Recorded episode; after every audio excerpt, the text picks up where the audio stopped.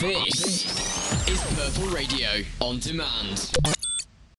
Hello and welcome to Who's Up Podcasts. I'm your host Joe, and today we're joined by special guest Louis. Hello. And Joseph. Why would you do this to me? To annoy you, that's why. You're a terrible person. Yes. Anyway, yesterday in fact, by the time you're listening to this, 7 months ago, we watched the Aztecs and the Husbands of River Song. Yeah, that's right. Yes, not in that order, though. Yeah, no, not in that order. But for our Christmas special watch-along and Archaeology Week. Let's get on to it. But before we do, spoiler warning. Spoiler warning for, let's see, the Hartnell era, the Capaldi stuffs, the River Song arc in its entirety, obviously. Indeed. And yeah, that's probably everything, but if we do spoil more stuff, oh well, you've been warned. So let's start with what we watched first, Husbands of River Song. In this comedy-centric Christmas... I would say it's comedy-centric. It's definitely comedy-centric. It's, a comedy-centric Christmas special. The Doctor, after many years apart, meets up once again with Professor/Doctor River Song and goes on an adventure against monarchy and genocidal maniacs everywhere, which in this episode are the same thing. Indeed.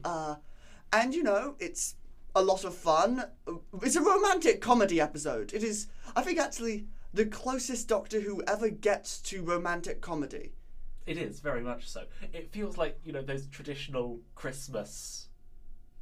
The Christmas thing feels very natural, unlike other forced Christmas things like Time of the Doctor. Time of the Doctor, where the connection to Christmas is that it's a snowy planet in a town called Christmas for some reason. Why not? I mean, you know, that's a thing. We're talking about Christmas specials in general, actually. Spoiler warning for every Christmas special. Yep. Most of them have... The RTD Christmas specials are usually stories that are set at Christmas, and Christmas has some little relevance, but it's not like a major thing. I mean, Christmas Invasion and Runaway Bride, their predominant connection to Christmas is that there are robot Santas in the story who occupy about 15 minutes of the plot, and then it's a normal episode. Exactly. I mean, with so many Christmases across all of time and so many places where it could happen, what can you do with it after a while? Yeah, I mean, elves attacking people. No, then you've got, you know, I mean, Stephen Moffat's Christmas stories are always, it's about Christmas. We're adapting a classic Christmas story twice. Nothing wrong with that. We're, just going about, and it's like, it's set in a place called Christmas. It's got Santa Claus in it, played by Nick Frost. Return of Doctor Mysterio doesn't count, but if anyone actually remembered that was a story before I mentioned it now, bravo to you. Yes, bravo to me. And I can't believe you've slammed the Return of Doctor Mysterio like this. Yeah, then, you know, Jodie Whittaker-Zero just moves on to New Year's instead of Christmases. Which is a tragedy. This Christmas story does feel very natural, I think. This one does feel natural. I think this is far and away the strongest Moffat Christmas special, without a shadow of a doubt. Aside from maybe Christmas Carol, but I would say this is stronger. I agree. And they are strong for different reasons. So it's not exactly to say this is better, but I would sooner rewatch Husbands of River Song than Christmas Carol, which is also weird because Christmas Carol is far more of a standalone episode than Husbands of River Song is. And normally I would tend towards thinking a standalone episode is stronger. Because this is sort of reliant on you knowing who River Song is and the whole story. It banks on you going, I know who these characters are. Yeah, that is very true, which is, you know, a weakness. Well, Manus, you don't need to, but it's a lot stronger. Updating apps anywhere? Stop, Sturm, stop, what are you doing? Why do I go to this university? Go away. No. Sorry, that was technical difficulties. I would insert technical difficulties music if it wasn't all copyrighted. It's a tragedy. It is. In regards to this episode, of course, this is the first Capaldi story, I think, without that wretched companion, Clara Oswald. Okay. What is this slander today? Manus, I would not call Clara wretched. I think that's a little harsh, even as much as I don't always like her. You know, Joseph, just how much I'm not the biggest fan of the 12 era. This was such a breath of fresh air, even though we've already seen River Song. Breath of fresh air. Yeah, yeah. Daz and Yan. A breath of fresh air, because it wasn't Clara. It was something else. Even though, you know, it was like, you know, the hand of River Song rising from the grave. It was still her. Well, in fairness, I would say this is probably my second favourite River Song episode after Silence in the Library, Forest of the Dead. I think I'd agree there. I think I almost prefer it to Silence Forest. That is completely fair. Very different way. No, of course, but also you simp for Peter Capaldi. I don't know what you mean. Yeah, no, but no, that is fair. They are very different stories. But I would say this is definitely my second favourite one, in part because, you know what? Stephen Moffat here pulls a Power of the Doctor and pokes fun at the 11th arc of River Song. You know, I mean, I think one of my favourite lines in this episode is, I'm going to need a bigger flowchart. Yes. Which, if the flowchart joke had been there on its own, I think that would be a little bad. But the fact that the Doctor says, oh my god, I'm going to need a bigger flowchart, is so funny. It's such an iconic line. It's like, Stephen Moffat making things more complicated again. And you know what? He doesn't. You don't need a flowchart to understand anything in this episode. Are there times where, I'd say, like, the whole sort of gag of this episode is the fact that River is with the Doctor, but she doesn't know it's the Doctor. It's that whole reveal, which is, of course, is quite well done towards the end, I will admit. The thing is, there are just moments where I'm like, oh, come on, you know, River, where she's like, oh, you're very good. And the Doctor's like, yes, for a doctor. And he's like, come on. Yeah. No, better, then you have Peter Capaldi like turning to the camera and doing like his arms like, what the hell? Yes. I don't mind it. I think, you know, given the nature of what River Song believes, she doesn't really think, like, you know, she's just not focusing on that. Apologies for... If you hear the Christmas carolers in the background, I did put up a sign saying carolers will be criticised, but apparently they are going on anyway. This is also the first episode that involves Nardole. Nardole? Yes, and this episode ends in Nardole's unfortunate demise that is never mentioned again. Classic. It's never mentioned again. Well, I mean, it's like, oh, yo, he's got a body. Not, okay, it's not mentioned again, obviously, but it's like, you know, he goes from this to that, and it's like, oh, yes, yeah, thank God I got a new body. Yes. Yeah. You know, it's very much brushed over. I mean, the Doctor puts him back together. Well, yeah, but, you know. You have screws falling out of him in the pilot. It's as if Matt Lucas was still on the contract for about a year. And thought, no, Matt Lucas was not on the contract. All right. Matt Lucas was hired in this as a guest star for a one-off episode. They just decided to bring him back because Stephen Moffat was like, it works, and you know what? It was a good call. I like it. It's very... Nardole in this episode does not feel like the same character as Nardole in Series 10 for me, personally. Even if you occasionally reference the episode, like things that happen in this episode, they feel like fundamentally different characters. And I'm not saying that's a bad thing. It was his twin. I wouldn't say they feel like different characters. I think Nardole almost grows up a lot. I think we miss a lot of Nardole dealing with the Doctor's grief. If only there was an audio company that could sell us the story. Within that, but I still think he's fundamentally the same, but interacts in a different way, more of a sort of seeing himself as an equal, whereas he's very much subservient to River. Whereas having dealt with all of the Doctor's grief, there's a very different relationship between the two of them, which I think is where the differences stem from. Yes and no, because that development is skipped over so much that it is very difficult to say it exists at all. I think they acted very... And I'm not saying this is a criticism also, just to clarify that as well. But I think it's also because they serve two completely functionally very different roles. In this episode, Nardole is entirely comic relief.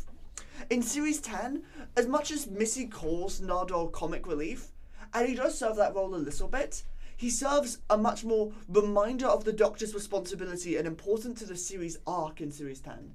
Far more so than, you know, he has this very important and weighty narrative role of criticizing and like bashing at the Doctor, which is so very different. That yes, you know, like I accept that they are the same character, but they feel so very different.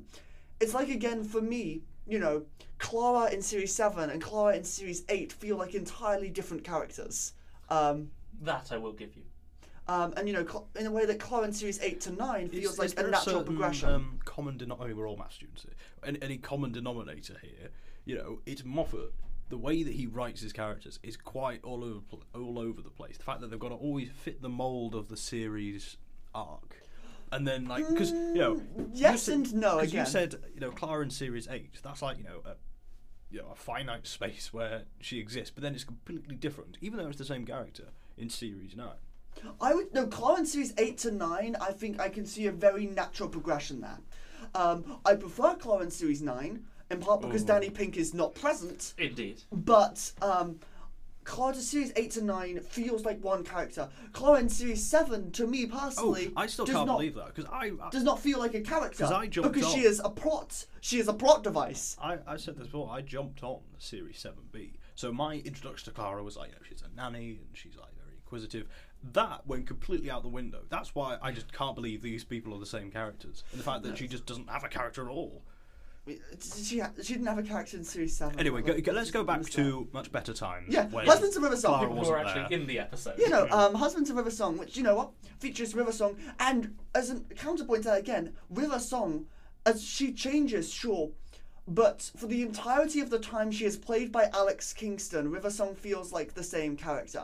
And I will give a lot of that to Alex Kingston's acting, in spite of times when her character is threatened of being sidelined in favour of a mystery/plot point, as Stephen Moffat so often does with female characters, I find.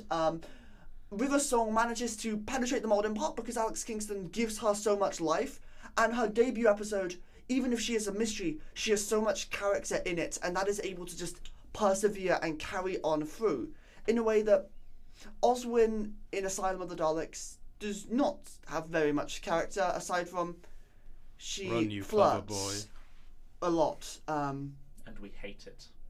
I mean, some of us appreciate it. Can we not talk about Asylum of the Daleks? No, I would actually really rather not talk about Asylum of the Daleks as well. That's one of my least favourite episodes. Yeah. How well do you think the transition is between sort of the end of Husbands of River Song and, of course, that leading into... Forest, the library story. I think it's wonderful. I don't think it's the thing that I don't really like about this story towards the end is the fact that it's so forced, and the whole thing of this is where we end. It's gonna be Forest of the Library. You know, is it Forest of the Library? Is it Library? It's Silence in the Library, Forest of the Dead. Silence in the Library, Forest of the Dead. The whole thing was like, we'll be here for 24 years. This is the last time we'll be like. Why did he have to do that? Because that means surely that the river is now aware that this is the last time. Yes and no. I just can't understand it. Like, if only we just pressed the stop button there, then we all, you know, when we went to went to watch Aztecs. Why did we have to do this whole this is the last time? You know, spoiling the story that everyone already knows. Well, in fairness, the audience goes into Husbands of River Song having already generally watched Silence in the Library, Forest of the Dead. You could tell by the pause there that I was determined not to mess it up. Because, you know, it's the kind of dramatic irony and tragedy of River's entire arc is that you start with her ending.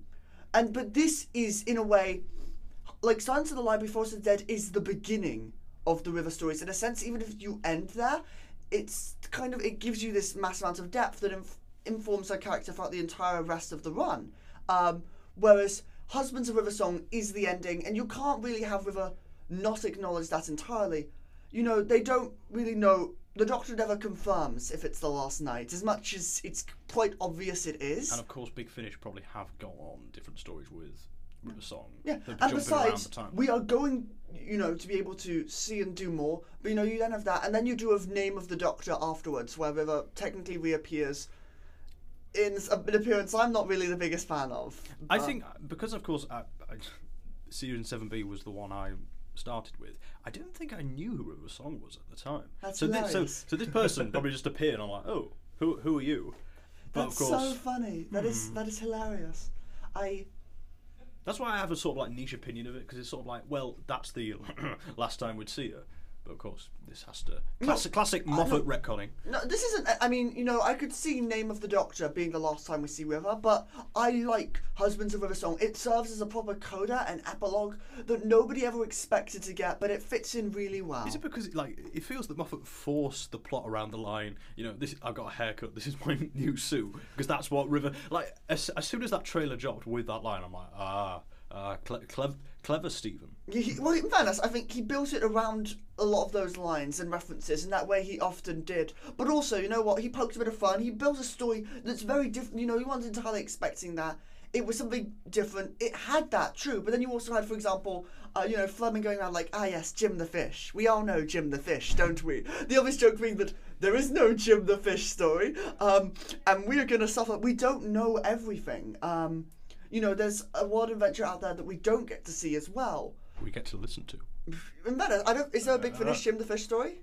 Not as far as I'm aware. Not as far as I'm aware. It's just that by the way it's going, and probably all these old, well, they're all the Doctor actors are coming up nowadays.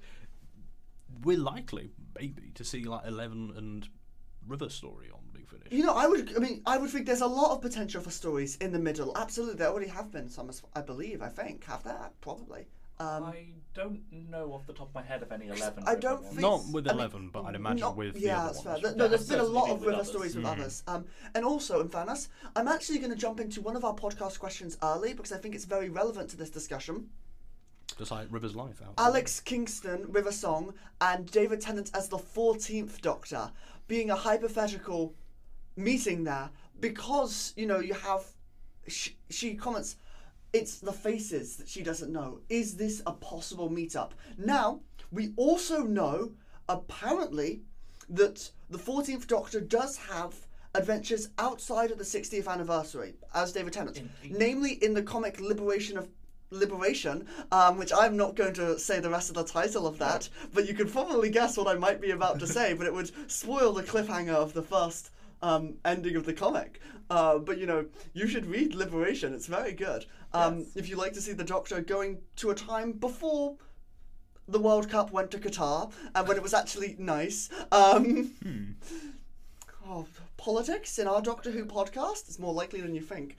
It is indeed. In fairness, it sort of feels the fact that you've got River, who is dead, and you've got the face of a Doctor who is dead. You know, this is Doctor Who, not Zombie Who. Why would we want these two characters to meet again? In fairness, I think they could meet again. They probably will. They almost certainly will not on screen, but they might in Big Finish. Joseph, you're squinting at me. You're like looking, like I don't know what you mean. I was just gonna say. I mean, I wouldn't be surprised if in the 60th we saw one or two more familiar faces. It's probably inevitable. That's the thing. That everything that was predicted happened. It's just like No Way Home again. I hope she's not one of them.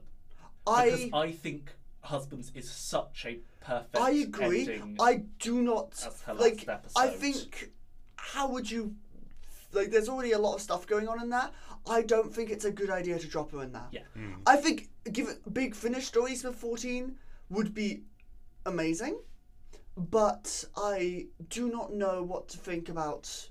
I don't think she should be in the 60th anniversary. No, like there is no way you could end her story in the main show better than it ends in Husbands. I do not think you could, no, completely. And you therefore, really you shouldn't bring her back. Yeah. So who will be? Rani? The Rani? After all these years? Oh my god, the Rani's come back? No! Who knows? I mean, you know, if you've been following Google images, there are some things that people know about in there that I'm not going to discuss. Yes. You know, there's potential different things, all sorts of stuff, but we do not know. We do not know. We have a year to speculate. It is not going to be River. Good. I do not actually know, but it's not going to be River. Imagine if it's Ian again.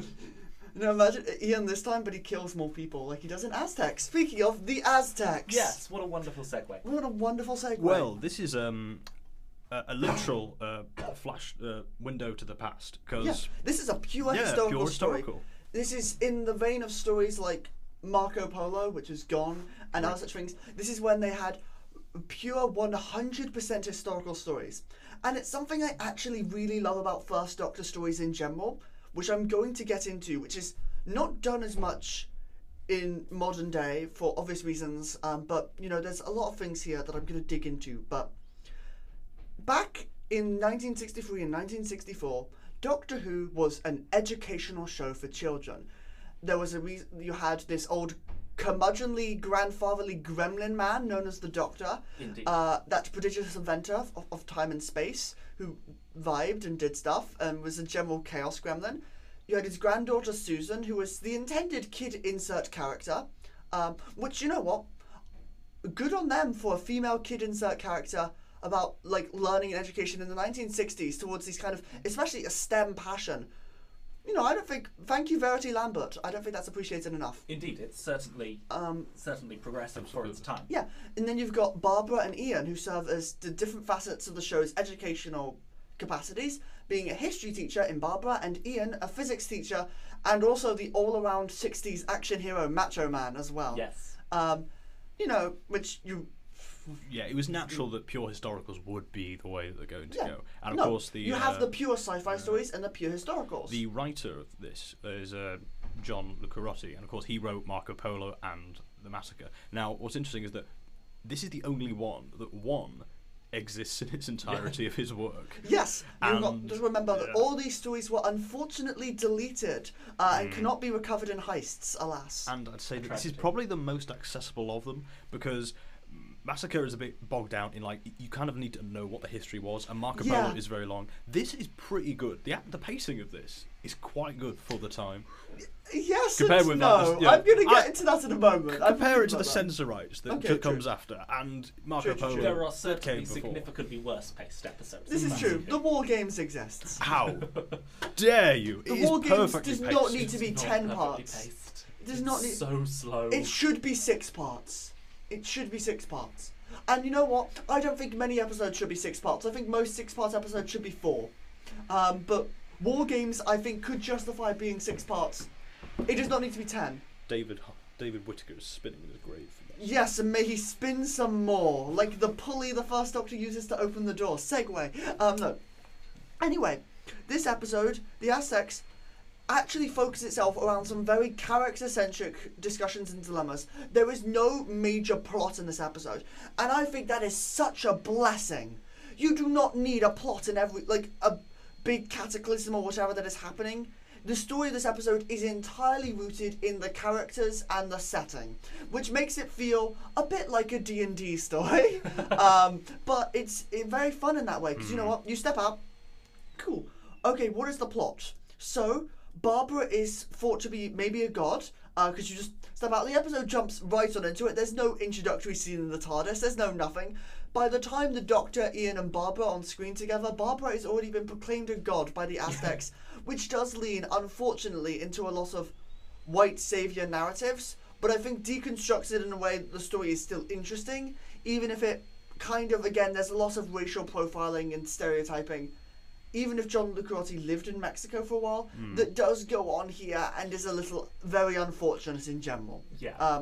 It is, the story is also a product of the 1960s and also a product of a very British lens of the Aztecs in general. Yeah. Even if it had, like, it was better than it could have been by 100 stretches, 100 on margins. The Doctor Who scale of insensitivity, it's not as bad as Maverick Chen or Talons of Wing Chang. Oh, yeah, no, absolutely not. Yeah. It's not as bad as Star Trek's Code of Honor. Oh, no. I thought you were going to say the Paradise Syndrome, because we mentioned that in the... oh, we could mention the Paradise Syndrome as well. That's awful, that's awful. No, but, you know, you've got the Aztecs here. And Barbara is proclaimed a god, and the Doctor, Ian, and...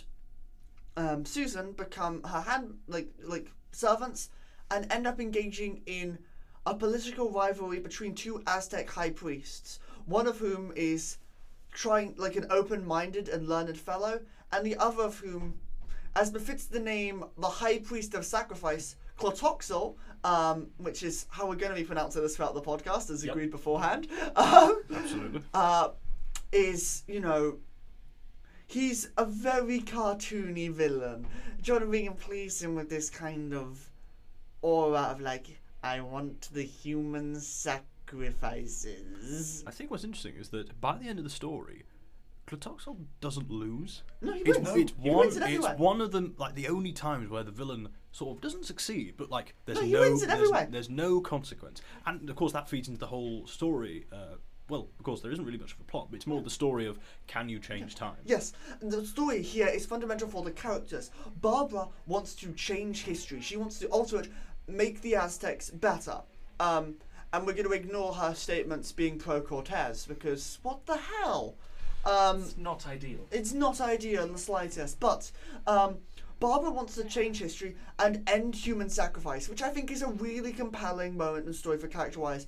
The Doctor's like, you cannot do this. This is written, you can't change this fundamental part of time. He knows. Believe me, he knows. Yeah.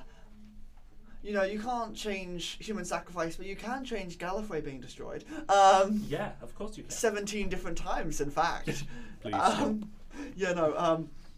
But then you have... It's an interesting conundrum what they've got, because it's nice to see the Doctor and the companions clash. But that's, that's of course what we need more, because it's not a lovely sort of, I was going to say family, but then of course it's about fam. A lovely knit group of travellers.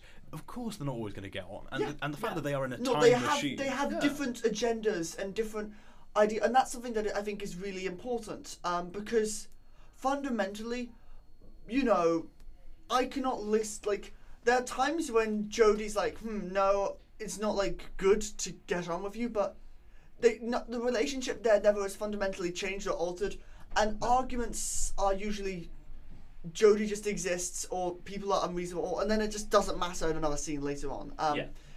I would say Moffat's Doctor-Companion arguments, they're definitely more prominent than Chibnall ones, but they aren't that major, alas. No one argues as much as one. No one argues as much as one.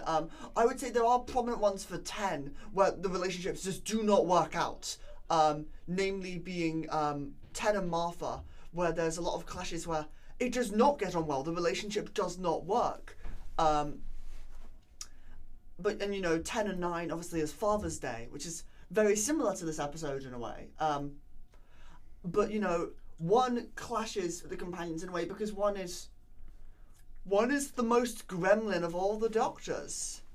I think 2 would challenge that. Okay, 2 does challenge that, you're right. You know, he is certainly up there. Yeah, 1 is very, very gremlin, and he's just a little guy, just a little chaos guy, and you know what, throughout this entire story, like, you know, it's entirely based on characters' actions and interactions. There is no evil scheme that Clotoxel is perpetrating, aside from the Aztec tradition and culture of human sacrifice. Our heroes are not being reactive to a villain scheme here, they are being proactive, and that is a fundamental aspect of narrative that is so often lost throughout a lot of New Who, and it's present in episodes like, for example, I guess Dalek. The heroes are more proactive, in up until the point where they take the narrative until the Dalek escapes, and then they are forced to be reactive. But until that point, it's not like there's an evil scheme. It's just this happens, and it is the heroes' actions that cause the Dalek to escape, which forces them to be on the back foot. That is true. But you know, there's plenty of it's much rarer in New Who that the heroes are proactive elements of the story. You do say proactive, but of course there are negative consequences. One does seem to screw up. No, that's the point, that is the point. It is quite funny. Proactive does not mean good. Proactive means the heroes take the initiative and do things in a way, for example, that Peter Davison never did. Tragic, but no, in Venice he did in some episodes. Resurrection is a big one. Okay, that's one. I'm not going to name any others. There aren't any others. Yeah, no. The beige man. Anyway, the point is that the protagonists are the ones with a fundamental desire to get out of the episode. They are stuck in the past and want to escape. Barbara wants to change things as they can. The Doctor doesn't think that's a good idea. And Susan and Ian are each forced into their own representations of what male and female Aztec life would be like. In this, you know, the Aztec culture, which is very sexist, to be like, you know, as it is portrayed in the episode, among other things. Even Autloc, who is a good guy, could not escape all the pitfallings of the society of which he grew up in. But you've got a lot of that present in a lot of very interesting ways. The story, it's very it's fascinating, the kind of depth it gets to dig into, in like the characters' motivations and their plots throughout the circumstances of the episode. And then you've got the Aztec characters, the four of which are Clotoxol, who mostly interacts with Barbara. Yep. I guess Clotoxol and Autloc, who mostly interact with Barbara. Ixta, who interacts with Ian. Autloc also is the one who handles Susan. I guess also Tonilo is there. And then you have Cameca for the Doctor. Of course, I remember discussing this during the... And those are the five Aztec characters.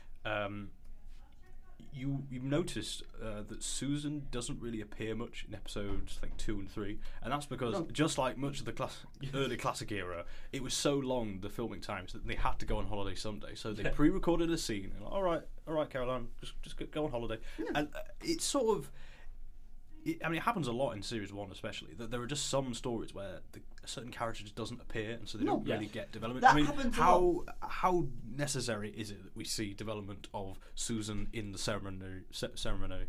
Completely not. Yeah, it's not the most. It's not at all relevant. Yeah. It is not at all relevant, and I don't think it's a bad thing. I think if Susan's stuff had been there as well, the episode would have ended up bogging itself down. I think it is for the best. Because you cannot focus on every character all the time when you have a cast of 4 characters. This episode wisely focuses on Barbara, fundamentally. Yes. Barbara is the main character in this episode, in a sense. And you've got subplots about Ian and the Doctor and Susan, but they are all subplots. Like, the main story is about Barbara and her learning about getting more mature. Like, you know, you can't change this part of history in spite of her desires to do so. But that's not to say that her actions do not have some good. She ends up saving Ortlocks. You know, she gets him out of there into one. She enlightens him and allows him to choose a life of knowledge, as his name suggests, over ignorance. Indeed. Which is wonderful. You also obviously have very hilarious moments. The Doctor, everything the Doctor does backfires here. Like, literally everything. Absolutely everything. He basically weakens Ian before the fight even starts. Yes. He traps Ian... Like, by giving his enemy poison. He traps Ian in a river. He gets engaged. He ends up, you know... chaos with William Harper. Yeah. Honest. No, let's see, what else does he do? He gives, you know... Clotoxol the idea to interrogate, get all sorts of things out and like try to gain information there, which leads us off. He gets arrested and puts more suspicion on Barbara as he attacks her. He ends up putting it over the thing without the pulley, which snaps the rope in the first place. Does anything he does go right? You know, that's one thing I like. Not really, no. That's one thing I like. I think RTD doesn't do this much, but Chris Chibnall and Stephen Moffat always have this desire that the Doctor ends up like almost always being justified in what he does. He does, even if he does a bad thing, he is right to do it. And I think that's stupid. I think that's really stupid. Spyfall. Oh, God, yeah. No, Spyfall. Also, it's a big part of my issue, sorry, with Hell Bent. And we're not actually bleeping this one out, I'm afraid. No, can't say this. And like, Good Man Goes to War falls into this pitfall as well, where the Doctor is doing more what should be morally ambiguous activities, where the Doctor's a darker side, but the Doctor is right to show it. Whereas when Ten shows a darker side, it is things like The Waters of Mars, where he is explicitly and 100% in the wrong, or Tooth and Claw, where his blundering around ends up establishing a fascistic organisation for the future that ends up causing Rose to be sent into an alternate dimension. See, you say Hellbent says he's justified. I mean, we'll discuss this properly when we watch Hellbent at some point and record a podcast on it, but I don't agree with that. That is fair. Really? That is fair. But I could talk about that for hours. So I know, we're not going to talk about that now. I would say it's a big part of my issue with the episode. I can understand where you're coming from. I would love to discuss it, not during this podcast. I mean, we've had our allocated Capaldi time for this podcast. I only watched it once, so am I right to judge it after one awful watching? Okay. Yeah, sorry. Anyway. Yes. Aztecs. No, the Doctor here makes mistakes and does a lot of things that are completely and utterly wrong and ends up complicating the plot in a way that I personally love, as Joseph can vouch for, and Louis can probably also vouch for, having read that little thing I've done, which I'm not going to talk about any more than this. Yes. Louis, you read that, right? Louis. Yes and no. Louis. If you forgive the expression, I will see. Louis, I've been stabbed in the back. Yay, yes, verily! Ouch! Ouchies! Big ouch energy. Anyway, it's fine. But no, this is like, you know, you got that. You've got Ixta. Like, it's the Aztecs. It has a very weird start. Because it just starts, it thrusts you right into the episode. Its direction is quite strange. It's not bad. It's not bad. But I remember I was reading this. It turns out that there were some shots where the camera seemed to zoom in. It didn't. They physically had to move the camera. That's why. That is how zooming in works. No. It was deliberate. That's why there are such strange scenes. Like when Ian gets his thing scraped with poison, the camera just zooms.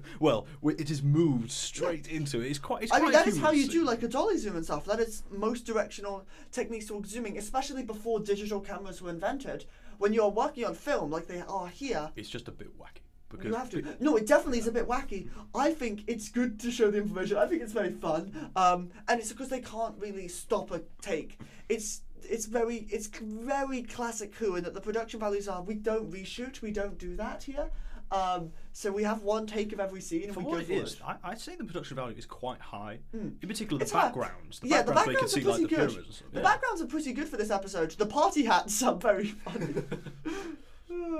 The party hats and that sort of thing, they got a bunch of what I would call Gorn-level fight scenes in reference to that classic Star Trek episode, The Arena, where Kirk, shirtless, fights a Gorn in the desert, in what might be one of the most... If you've never seen this, look up Gorn Kirk fight scene on YouTube. Please do, actually, and just watch this. Just watch, like, the very slow motion, like, punch in like this, and then they slap around each other. Would you say the choreography is good for the fight scene? No. Or is it the part, cause isn't the part where Ixta, like, throws the spear, but it, like, hits the wall? They cut it, and it's like, it's a mess. It's a huge mess. I think it works and is serviceable. It's very funny. I'm going to make a strange admission here, and it'll call my 60s fanaticism into question. If you exclude the fight scenes, this story still works without the visuals. I mean, yes, I would say completely. Because I remember the last time I listened or watched the Aztecs, I just didn't look at it. I just had it, just in the background. It's something that I wouldn't mind. Like I wouldn't mind if this just didn't exist and we had maybe like the Savages or the Mythmakers or some other 4 parts of random serials. Marco Polo. That is true. I mean, I do prefer Polo to Aztecs, and I think it's the better script of Lucarotti. But I'm just saying that the Aztecs doesn't need to be.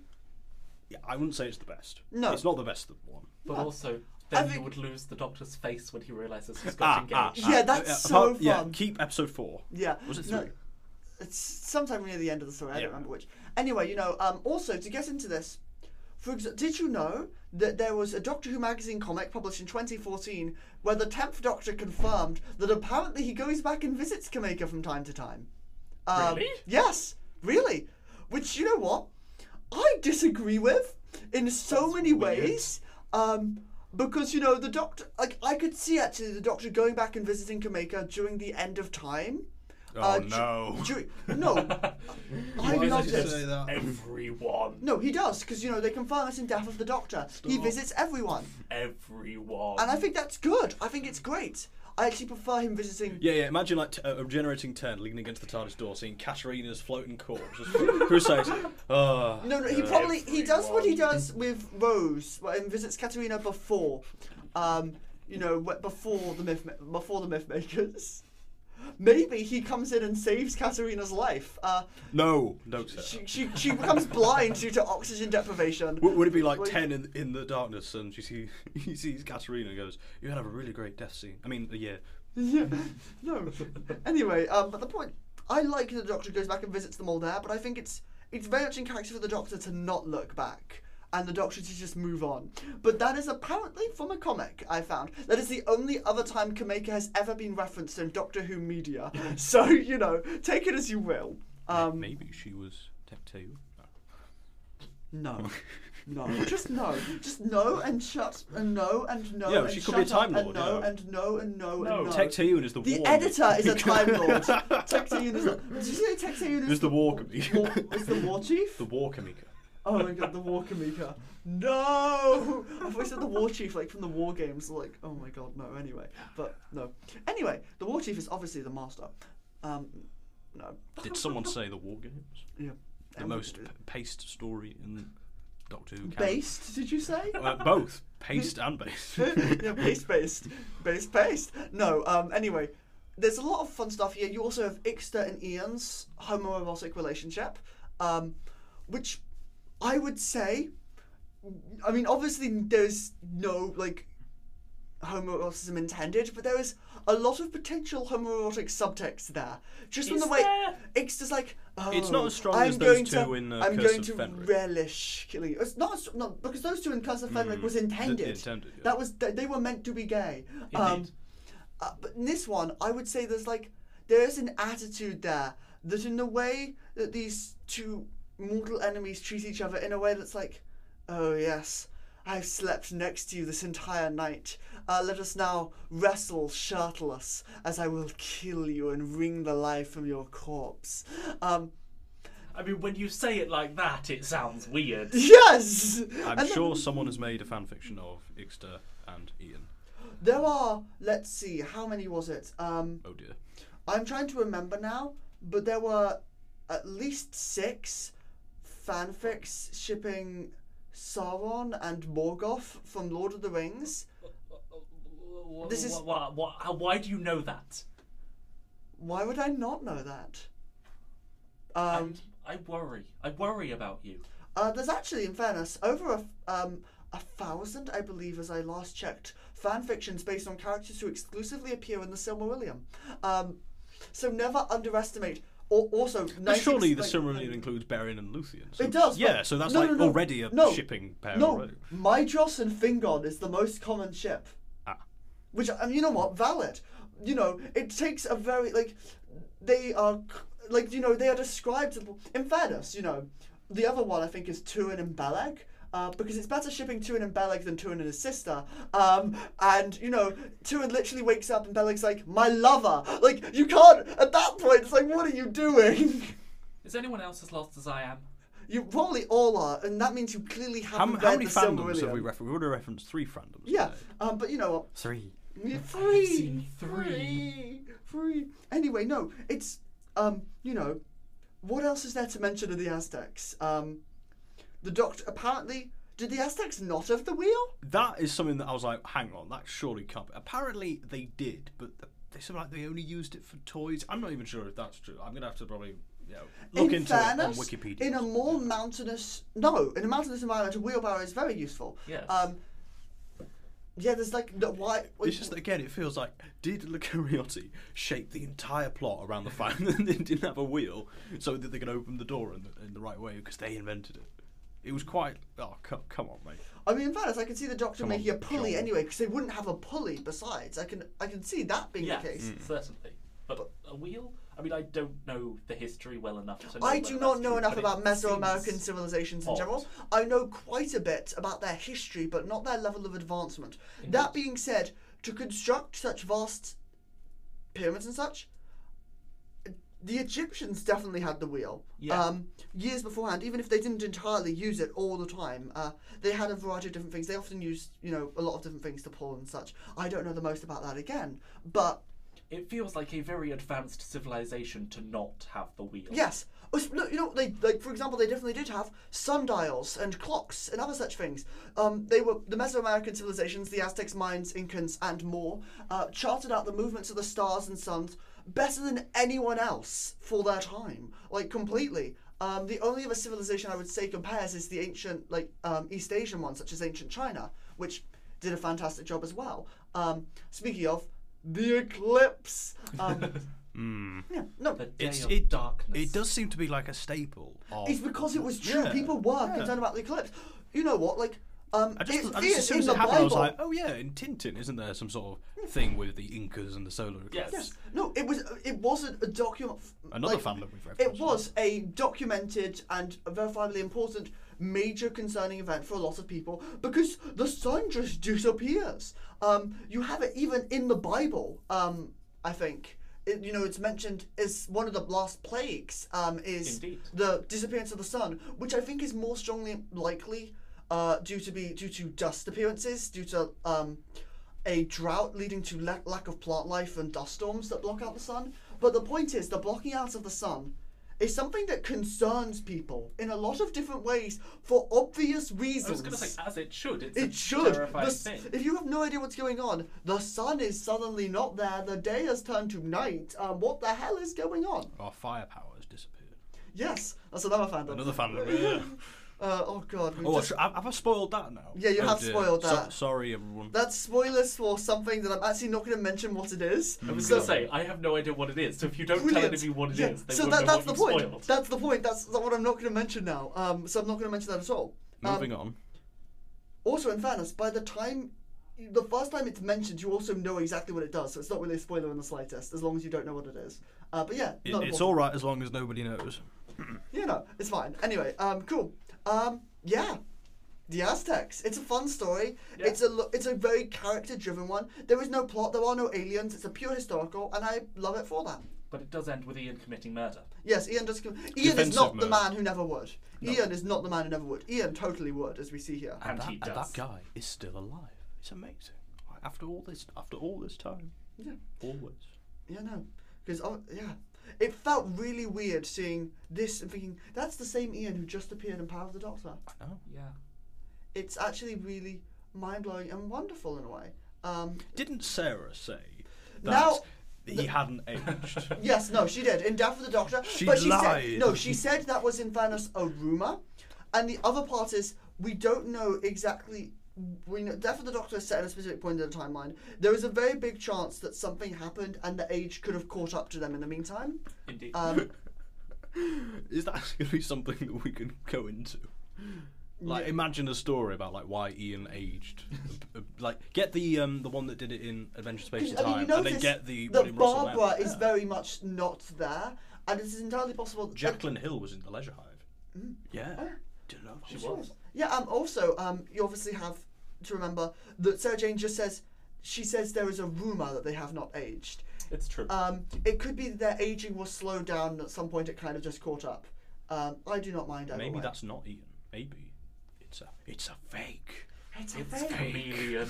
I actually showed Joseph that episode of Star Trek, so he should know what we're referencing. I do. I know everything. Obviously. She's lying right there. He's completely forgotten. A clue. Yeah. Anyway, let's just move on. Yes, move on to questions. This is what we're going to do now. That's what I'm going to do. Cool. Okay. We've already answered one of these. What's the best Christmas special and why is it Husbands? I disagree with this. I would say it's my favourite Moffat Christmas special, but it is a very good Christmas special. It's one of the most fun ones. I think it is the most fun Christmas special. Yeah, that is fair. I'd say there are moments in Christmas Invasion that are more camp and Christmassy, namely the attack of the killer Christmas tree and all that. But the episode does not ultimately focus on that. And I'd say this episode focuses on the fun camper elements the entire way through. Very much so. Surely, being it's Christmas, they're sort of hoping that everyone's like, sort of, you know, stuffed full of turkey and... Drink, I mean, no, because you've got a lot of. They can't even concentrate on the terrible script. That was, I mean, in fairness. Oh look, there's a flying shark. You know. No, in fairness, Christmas Carol is a great story. Oh, the Titanic is flying. Those are all. That's also a great story. Not very original though. There was. Boys of the Damned is fantastic. Douglas Adams wrote that. All I'm hearing is you don't like Christmas episodes. Yeah, that seems to be the case. Well.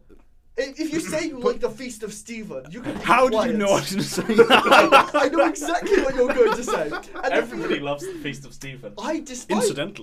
Incidentally, the Feast of Stephen is more racist than the Aztecs. I'm not wrong. But also, the Feast of Stephen was explicitly written because people can't focus on. This is how I knew you were going to reference it because. Feast of Stephen was written because people couldn't focus on a major Dalek like emotional story on Christmas. That being said, the modern Christmas specials are very much not that in entirety. No. They are very much more dramatic stories in general. Husbands is the most fun. It's not my favourite, but it is very good. When's this Cameca Big Finish box set when? That's not something I have any power. I'll ask my good friend Nick Briggs, but you know, yes. no real thing about that. Which is better, 1/Cameca or 12/River? One of these relationships is consensual, the other is not. As much as I think, you know, one is like, I miss you and thank you, I don't think there's genuine romantic feelings there. No, there's care and concern. In particular. There's care and concern, yes. And respect and appreciation. And understanding that, and I think, you know, but I don't think it's romantic. Not like, you're the daughter of my... Not in the way 12 River is, yeah, very much so. Indeed. Like, you're the daughter of my companion. You know, why do we have a relationship? Yeah. Look, I still... Maybe controversial River Song opinion, I think it would have been better if she'd not been Amy's daughter. That might haven't discussed how she's a Time Lord.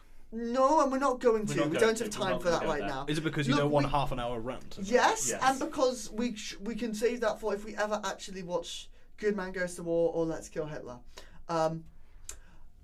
Cool. Anyway, I've already answered the next question. Now I have to answer the other questions from memory. So, what are River Song's hen nights like? Chaos. I'm not sure we're allowed to say those things on the podcast. I don't think we are. I think, you know, it's chaos and a lot of alcohol, probably. I mean, definitely. Definitely. And, you know, other things that we can't mention on our podcast. And there was another question that I can't remember and I don't have internet to look at. Let's see if I do. You know, that's all I have for now. It was, has the Doctor given Cameca trust issues for future relationships?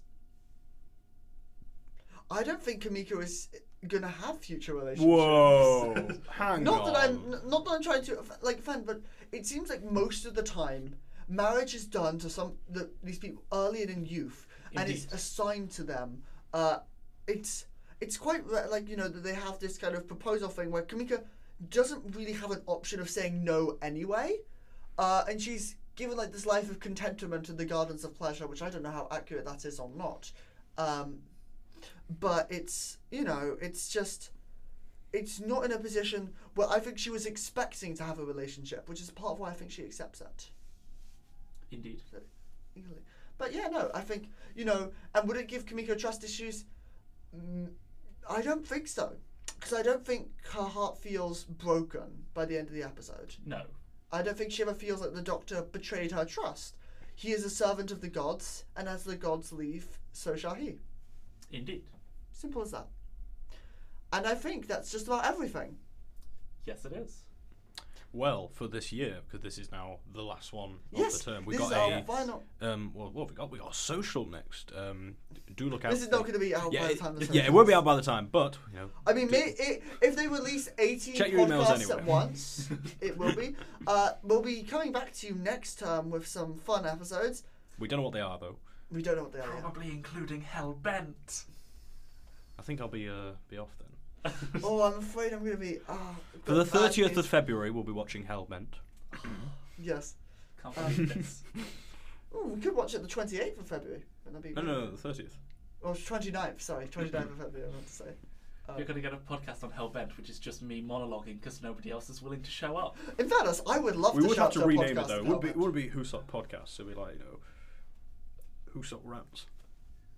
We should record a Who's Up Rant series. We probably could. Someone should probably edit each of our individual rants across every single podcast. Put it into one, and that'll be it. That'll be Who's Up Rants. If you are capable of editing this, please contact us at Beyond the Shadows. We need you right now. Yes, and with that, important things to edit. I think. Thank you very much for this dazzling instalment of Who's Up Podcasts. I'm your host, Joe, I hate you. And we'll see you soon in the future. And Merry bye. Christmas. Incidentally, a Merry Christmas. Yes, to all of you watching at home. Bye. Happy New Year. Purple Radio Podcasts. Thanks for downloading this Purple Radio podcast. For more great content and to listen live, head to purpleradio.co.uk.